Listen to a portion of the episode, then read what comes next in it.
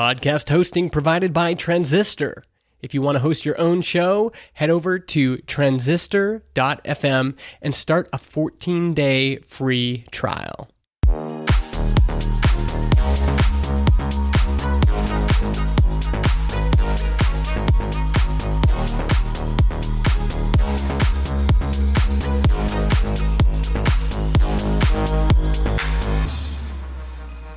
Hello and welcome to Regen, the e racing podcast. I'm your host Dino, and once again, Chris is with me this morning. Hello, Dina. How you doing? I'm good, thank you. I'm good. I've uh, just come back from holiday, so I am refreshed and uh, yeah, ready to get back on top of things. So yeah, very happy. Very good. Where did you go?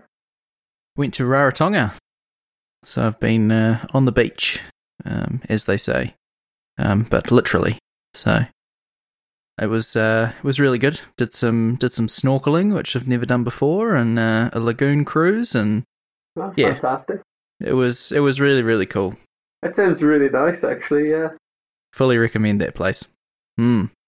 that sounds lovely. Yeah. Yes, so uh, Wi Fi was pretty limited, but I'm back into the world of social media and back into uh, watching Formula E stuff and uh, Yeah. Moto E stuff and catching up on all of the news. So, uh, I guess we'll sh- we should get right into it. Uh, Chris, do you have a media of the week for us? So, um, my media of the week is uh, a book, uh, which is a bit different uh, from me. Uh, so, I've been reading a book called 112263 uh, for the past couple of weeks since the Formula E finished. And uh, it's not a recent release, it was released in around about 2011, I want to say 2012. But it's about a guy called Jake Epping. It's a Stephen King book, first off. And it's about a guy called Jake Epping who can travel back in time to 1958 and he tries to prevent the assassination of John F. Kennedy. Ooh, And it's really, really cool. So um, there's like this time portal in the town that he lives in. And if he goes through the time portal, every time he is taken back to a certain time at a certain day in 1958. And regardless of how long he spends in there, the next time he goes back through the time portal, only two minutes will have passed in like present day. So he could be in the time portal for, I don't know, um, two years and come back, and it would have only been two minutes. So it's really good. It's really, really good. It's worth a worth a read. I'm about halfway through, and I can't put it down. It's it's fantastic. Really good. Okay. We'll have to put that in the show notes. That sounds really interesting, actually. Really interesting. It's it's so good. I mean, I, I'm not usually a big reader. I don't. It's very rare that I pick up a book and like, completely steamroll the way through it. The first time, the last time I did that was like Harry Potter and the Philosopher's Stone, and you know I've been addicted to it. I can't. I can't put it down. Instead of watching TV, I've been reading this book. Every time I go to bed, I'm reading this book. It's like, ah, you know, great. Love it. I'm very sorry that you're on the podcast instead of reading the book. It's fine. It's fine. I need a break. Good. Uh, yeah, we'll put that in the show notes. Go major of the week. My media of the week is Succession, and it's got a lot more sort of buzz about it at the moment for season two. But um, it is a a family that owns a international media conglomerate, and the aging patriarch Logan Roy is contemplating what the future holds, and he's been sort of running the show for a bit longer than he would like, and probably a lot longer than his family would like. So it's sort of about the uh, succession plan of uh, his oldest son Yeah. and uh, the different different ways that uh, they sort of play off against each other, the kids, and the sort of loyalties between one another, and they try and get a, one up on each other. And uh, it's got Kieran Culkin, Macaulay's brother, Oh is, yes. is uh, he's interesting. Um, yeah, recommend it. Yeah, that sounds quite interesting. I, th- I think I've seen it advertised. I've definitely heard of it, but I haven't watched it before. Yeah, I might um, add that to my media list after the book. after the book. after the book. Yes. Now, uh, I've been catching up on the news, and there is plenty to talk about. Uh, firstly, Roborace had their season alpha finale, which is Yeah. uh, the two teams, uh, the Technical University of Munich, TUM, and they battled it out against Team Arrival, which do sort of electric smart vans. Team Arrival had problems in qualifying, but uh, eventually coming out on top and winning by a pretty healthy margin, it has to be said. Did you get to watch this one? Um, I watched about the first 10 seconds of the YouTube video, so no, not really. No. Okay, well, yeah, that's fine. Uh, interesting. It was at the Monte Blanco circuit, and it's sort of it's interesting because with these cars, they have to be close enough, and there has to be an overtake uh, on the straight. So there's no overtaking in the corners, and um, it's just about right. how fast. I guess once once the cars have overtaken, can they catch up and and um, do the overtake and allow that, or um, is is uh, it too far ahead? So I guess it's just about interval times, really. that sounds interesting, yeah. It's nice to see the uh, the whole Roborace um, coming off the ground, though. Because it's been going for. I think the first um, DevBot went round a Formula E track in season four, was it? I'm not sure. Um, it might be Yeah. earlier than that. It might be in season late season three, season four. So it, it's really nice to see them, you know, kick it into action and get it going. So Yeah, exciting. yeah. Hopefully there'll be more teams uh, starting up for next season. Yeah, But, um, yeah. Yeah, I think uh, I think it's one to watch. I think it uh, did a circuit of Goodwood, the the 2.0. Um, Yeah, I saw I saw the the Goodwood run. It's um yeah. I think we'll see a few more teams join for the second well the next season though. Instead of like racing teams, I would imagine we'll see probably technology a few technology firms perhaps get involved. I'd like to Um, see Tesla get on it because that's a technical that's a tech company that makes cars. So I think Tesla would be great in that because I mean, um, what's he called? The guy who is in charge of Tesla. Elon Musk. Elon Musk. I mean, he's a pretty wild person, isn't he? And he's a he's a visionary. And I think uh, autonomous cars are probably on his uh, horizon. In all honesty, it's. I mean, I would be queuing up to uh, get involved with that. I'd be wanting to put my finger in the pie and I would too. enjoy it. Really, yeah. I'd be looking at that and going, "We need to be in this." So Uh-huh. yeah, I'm sure Elon uh, listens to our podcast. Yeah, I'm sure he does. So if you are, you know, when you do listen to this, Elon, you know, get your act together and um, enter Roborace. yeah, I think I would actually die if he tweeted me. Yeah, that would be a heart attack right there. Yeah. but oh my god. Yeah, I think I'd uh, be on the phone to everyone I know, and the likelihood of that happening is very slim. So we'll move right along. yeah. Brendan Hartley joining Geox Dragon.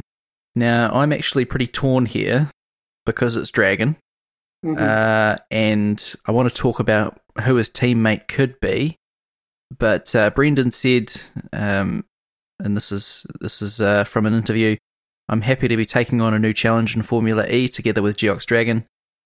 Formula E is totally different from any other race series I've been in, but I am hoping my experience in many categories with energy management will pay dividends and give me a head start as a rookie. I've already started working with most of the Geox Dragon team, and I have a strong feeling that we can share some good success together in the coming season. Now, didn't you write this, Chris? Um, I think This so. is- Yes. Yeah, this one is from Motorsport Monday or Motorsport Week. Yeah, I wrote this one then. Yes, very good. Okay. Uh, your thoughts on it? First up. Um, I think it's funny that he calls it a new challenge because it will be. Um, because I'm just I'm quite torn as well that he's joined Dragon because he's been testing with Porsche throughout. Um, he's been one of their main uh, test drivers alongside Neel Jani, and he's racked up thousands upon thousands of kilometers uh, in the Porsche uh, Model One car, whatever you want to call it. And Brendan Hartley's a top driver. He raced in Formula One in 2018, obviously. He's a two time World Endurance champion. He's, done everything. He's a very talented guy. And of all the teams he could have signed with, Dragon. I just feel that he could have possibly um, gone for something more. I think he could have easily signed with a bigger team. Um, I mean, if I was a larger team, I would certainly consider signing him up over um, most drivers at least. Wow, that's pretty high praise. Yeah, and I think Brendan Hartley's a great driver, and he's gone with Dragon really. And I mean, I like well, I like Dragon. They haven't been great over recent seasons. Season five was a total mess for them, in all honesty. And if I was a racing driver, I would want to completely avoid that. Um, you know, I mean, Jose Maria Lopez is a talented driver, and Dragon made him look bad. That's my thoughts on it. It's not great, is it? It's a bit doom and gloom, but um, It is. It yeah, really is. think? I was hoping that it would be somewhere like Mahindra or Mercedes or just just somewhere that yeah, like you say, Dragon sort Uh-huh. of consistency. Uh, they messed both of the drivers around, I'm sure. Um, Gunther didn't know whether he was in the seat the next race. Mhm. It just was, yeah, they need to sort their their driver situation out. And Yeah. Felipe Nasr, is he still in the frame or not? And yeah, I just don't want to see Hartley go in there, have a couple of bad races at the start, and then get chucked out. You know? Yeah, get replaced with someone who's got a, a bit of money. Because the thing is, he deserves more than that, and he doesn't deserve to be messed about. And I think with Dragon, you don't really know if you can get messed about or not. So Yeah, I'm I'm sure it'll be fine, and I'm you know I'm sure he'll be there for the season. yeah, Uh, now, looking upon who his teammate could be, do you think uh, that Gunther will be back? I don't think he'll be back with Dragon. Okay. No, I think um, if I was Max Gunther, I would definitely be looking towards joining a bigger team. Uh, because Max Gunther in season five was probably, I'm going to say the top rookie of the year. Um, he missed the three rounds, fair enough, but he still managed to completely outclass Lopez, and that shows his talent talent as a young driver. If I was a, a bigger team like um, Mahindra or BMW or Jaguar even, I would definitely look at uh, Maxi Gunther uh, to to progress and move forward. Um, and I think Gunther should, you know, realistically, should uh, hold himself very highly and go, look, I am worth more. Uh, I will push for something higher. And I hope that's what he's going to do. Well, that perfectly segues into what we're going to talk about now. That Gunther Yeah. has been testing with BMW, He has, yes. but the BMW stable is quite full. Uh, Beitske Visser, uh, Ericsson. Uh, there's who else have we got? I mean, Tom Blomqvist is still a BMW back driver. Ah, right. Yes, he's been sniffing around as well, and of course Yeah. Sims wants to retain the seat as well. hmm So he's got his work cut out for him.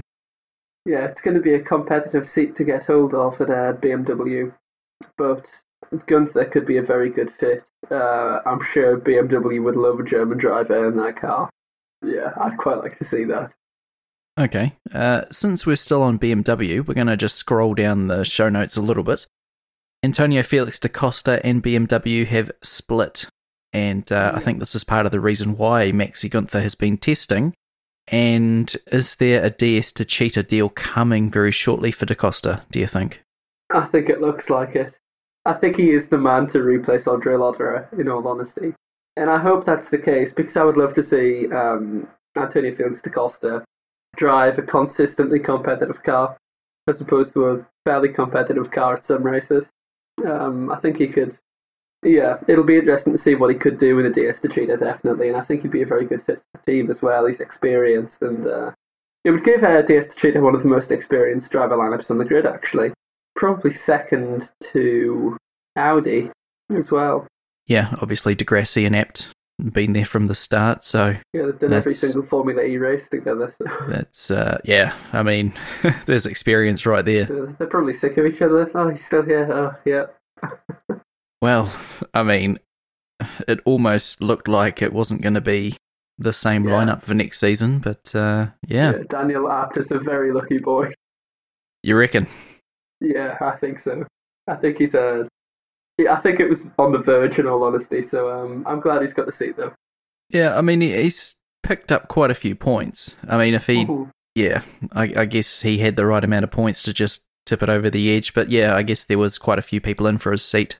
Yeah, yeah. It's, um, he is uh, captain consistency, so you can't really complain about that, can you? He is there to pick up the pieces. We'll move back up the show notes to NIO. The Formula E team has been bought by Shanghai based Lisheng Racing Co. Limited. Uh, and this company also owns the rights for TCR China and a distributor for carts, as well as owning the China Karting Championship. hmm Now, NIO, um, they obviously did not do great, uh, putting it nicely last season. It was their worst season on record, I believe. Yeah. Uh, so a new look team, apparently. NIO is going to retain some investment, but uh, yeah, a new look. Be interesting to see if their driver lineup stays the same. Yeah, I hope it does. Um, they've got two gems in the form of Oliver Turvey and uh, Tom Dillmann. Uh, Turvey's been with the team. He hasn't. He's always been with the team in Formula E. I think he joined them uh, for the London E Prix at the end of season one, and then has remained since. But the last time I spoke to Turvey, he, I think he seemed fairly set on remaining with the team for this season.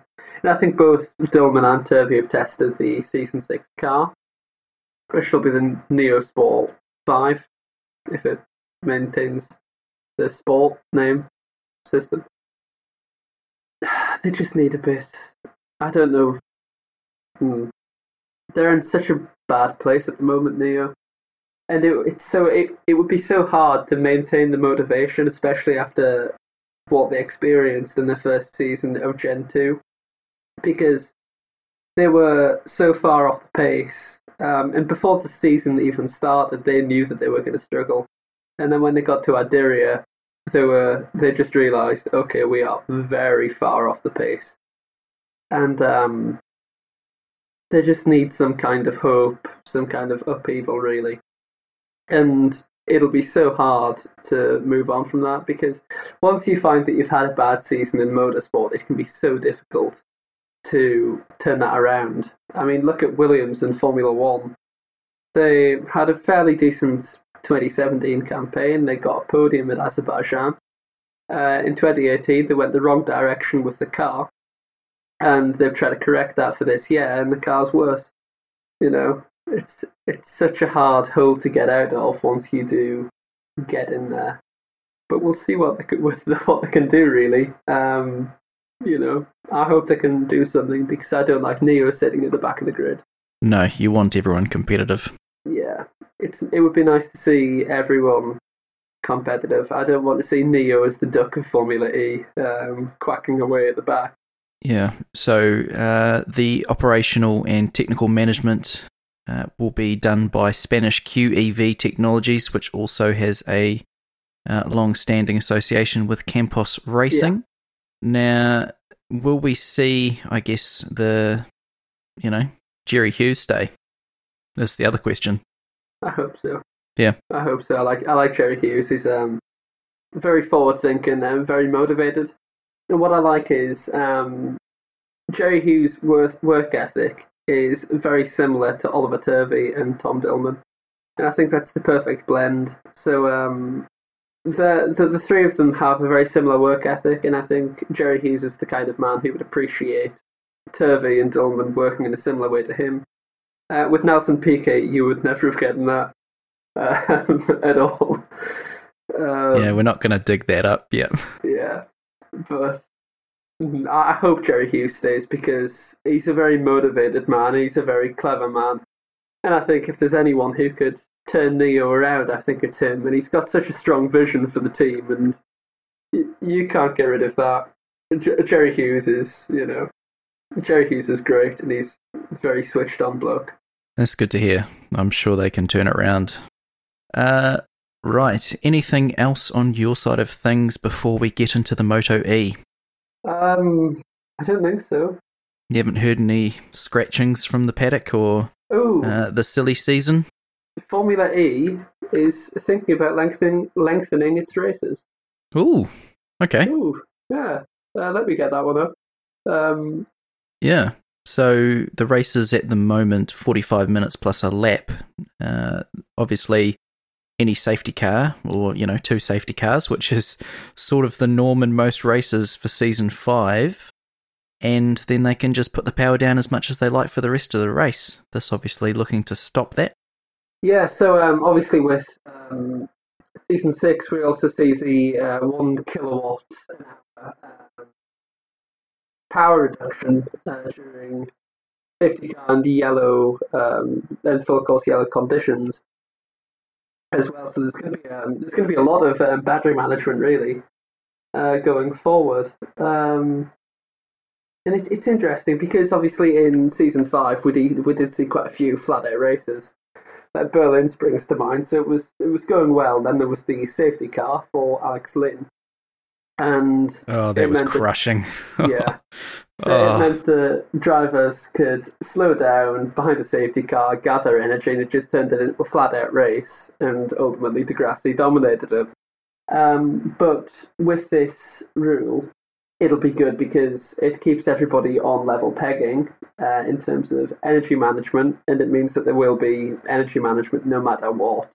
Going forward, the issue lies in how long the safety car period is and when it comes out. So, um, let's say you're racing and there's 10 minutes left of racing. The safety car stays there for 10 minutes, but you've got 9 kilowatts of energy left You've got a problem. yes, that uh, will catch out a few people, maybe. I think it's a good move, but we'll see how it's implemented. I mean, I, I had no idea how attack mode would be implemented in um, before before the season. So yeah, it could be a real winner. Yeah, exactly. I mean, that's the thing. We didn't see, we didn't know how anything was going to be applied for uh, Generation Two until Ad Diriyah, and it worked a treat, didn't it? It did. Yeah, so I mean, Formula E is considering adding more laps to its races and trying to lengthen that, but um, it's very much a hmm, maybe, maybe not. Who knows? We'll toss a coin and see. So far from decided. Okay, uh, we'll move along to the Moto E at the Red Bull Ring in Austria, and we'll look at Superpole or Moto E pole uh, with Mike Di Meglio on top and a 135 182. Xavier Simeon, Bradley Smith, Jesko Raffin, Niki Tuuli, Hector Garzo, Matteo Ferrari, Alex de Angelis, Eric Granado, and Maria Herrera, making up the top 10. Great qualifying. They stopped them going out too soon, and so there was no one disqualified for entering uh, the track too soon oh, or leaving it too late. Oh, perfect. Yeah. Um, did you manage to watch the qualifying or just the race? I didn't see the qualifying, but I watched the race and I loved it. It's very good. It was. Uh, so round two, one lap uh, was taken off. Uh, so because Austria, the Red Bull Ring has quite a few elevation changes, they needed to make sure that they could have the full power over the course of the race, and mm-hmm. so they cut a lap off the race. So five laps um, due to the rain falling at the Red Bull Ring and Simeon, who took the took the lead from second on the grid. Um, Di Meglio pretty much retaliated immediately through drafting his way past the Belgian on the run into turn three, and uh, there was a tight, I guess, fight for third. Uh, Eric Granado, but unfortunately, uh, Niki Tuuli, who was the winner last race, uh, ran wide into turn four and into a gravel trap, but he managed to get going again. Uh, so, Eric Granado, unfortunately, having started on ninth on the grid, took second away, um, but unfortunately went off. And uh, mm. those Moto e bikes are about 300 kilos. Yeah, so, once you go off, you can't pick them up. Yeah, there's no way that he's getting there. You're not picking that up, boy. Uh-huh. Um, unless you have a build that's not fit to go on a bike. Uh, so, big biceps. I'll just pick a bike up. Yeah, you don't use your knee; you use your bicep to get around the corner. Um, uh. right. So, Di Meglio retook the lead as a result of that, uh, and also we uh, we saw Bradley Smith battling his way through the field, which was great. Uh, Simeon um, as well with the leader Di Meglio, but um, Hector Garzo unfortunately went out as well, crashing out at turn 4 hmm and Di Meglio took the win. I really, really liked uh, this race. Yeah, I really loved liked this it. race. It was I loved it. it had everything. I just wish the I just wish it was longer. Exactly. It's um, it's so fast, and the, I think the beauty is because it's such a short race. It is non-stop action because people are just trying to get them get themselves forward, and there is really no uh, whether well, there'll be some conservation, uh, but it's you know we have to get this done as fast as possible kind of attitude, and um, it was a solid race. Uh, I really felt for Hector Garzo, um, your man Hector uh, with the great name Yeah, he has a great name. because he did such a good job. I think he was the fastest rider in practice, and I believe he started from eighth or ninth on the grid. Yeah, sixth, close enough. He started from sixth on the grid and he fought his way all the way up to the field, and he was so quick. He was in P2 and crashed on the final lap, and he was doing such a good job. Yeah. Yeah, he's not having the best of time uh, at the moment. Uh, his uh, and that's the thing. Like his teammate Kenny Foray started in fifteenth. Uh, a few of a few of them in qualifying actually went off the track, and so Mm. were penalised. Uh, Randy Depunier, Nicolas Terol, and uh, Matteo Casadei. So yeah, they couldn't set a time.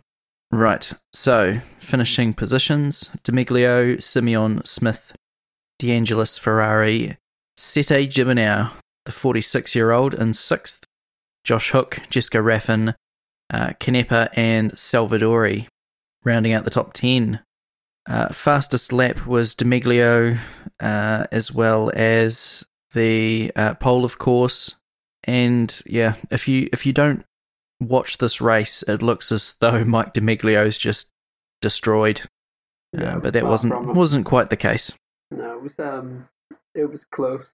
It was nail biting. Actually, I absolutely loved it. I'm going to watch more Moto E because it's uh, it's the first full race I've seen actually, and that was. I need more of that in my life. Yes, definitely. Uh, we'll make a convert of you yet. Uh, the next race of the Moto E World Cup is in San Marino, the San Marino Grand Prix in Misano. Oh, yeah. Misano is such a cool circuit. I hear about it with the cars, but uh, I've I don't think I've ever seen a race there. How bad is that? Oh, that's sad. Misano's fantastic. I remember the uh, the DTM round uh, last year was uh, I think it was heavy rain. Oh, it was brilliant. Really good. So, with the DTM, because the W Series is sort of an undercard, as you will, uh, to DTM, Yeah. did they race at Misano this year? Do you know? Um, no. Because then I Uh, would have seen it. I haven't been watching uh, DTM this year, but I've been watching the W Series. They race there though. Hmm, okay. Well. It's when DTM don't race there at all, and I've made up all of that. Yeah, they have raced at Misano, uh, 8th of June. Okay, in that case, I have seen it because I've watched all of the W series. What did you think of the W Series finale, just quickly? Brilliant. Yeah, Yeah. Uh, how good was it? I thought it was fantastic. Because Brands Hatch is such a cool circuit as well. It is. It's yeah. It seems to have everything. It it doesn't look very. I mean, it's not a long circuit by any means, but uh, yeah, I think it's really cool. Yeah, Brands Hatch is such an epic circuit. I mean, I mean, you, you see uh, Brands Hatch, you see photos of it, you hear about it. If you play games, you'll play a, do a race on it. But it isn't until you watch it on TV that you realise how hilly it is. Um, so it's crest after crest, basically, and turn one is mental. And the final sector is so fast. And it's just, it's a proper circuit. And it was, ah, it's fantastic. Because it's downhill, isn't it? On the run up to the line. yeah. Yeah. Oh, it's so cool. It's such a cool track. Difficult as well, so. Okay, I think that pretty much wraps up this episode. Uh, the next episode, we're going to look at, well, finishing off, finally finishing off the uh, iPace E trophy. So, the New York rounds. Uh-huh. And uh, yeah, as the number one fan. I'm sure you're looking forward to that one. I cannot wait to talk about the Jaguar IPACE E Trophy. Fantastic racing, title decider. Oof, very good, very good. Yes, so yeah, keep your ears locked on uh, your podcast player of choice. Uh, we are on everywhere. We're on Himalaya, Pocket Casts, Overcast, Dogcatcher, everything. So whatever you use, we'll be there. We would like to uh, get some feedback on the show, so give us a review on Podchaser or Apple Podcasts. Um, yeah, just we want to chat to you. We probably never stop talking about motorsport. Uh, hello at regenracingpodcast.com. You can follow us on Facebook, Twitter, Instagram. Uh, we are all over the internet and the website regenracingpodcast.com. We have a nice big player on there now. So transistor.fm have updated their player so you can see the last five or six episodes that we've done in case the uh, the most recent one doesn't tickle your fancy. Also, uh, Epic logo was done by Make Covers on Twitter. If you're looking for a great logo, price, service, look no further. And uh, the intro music, Danelle Armour, featuring Sarah De Warren Gallery, used with permission from Danelle Armour. Check out his amazing music on all major platforms.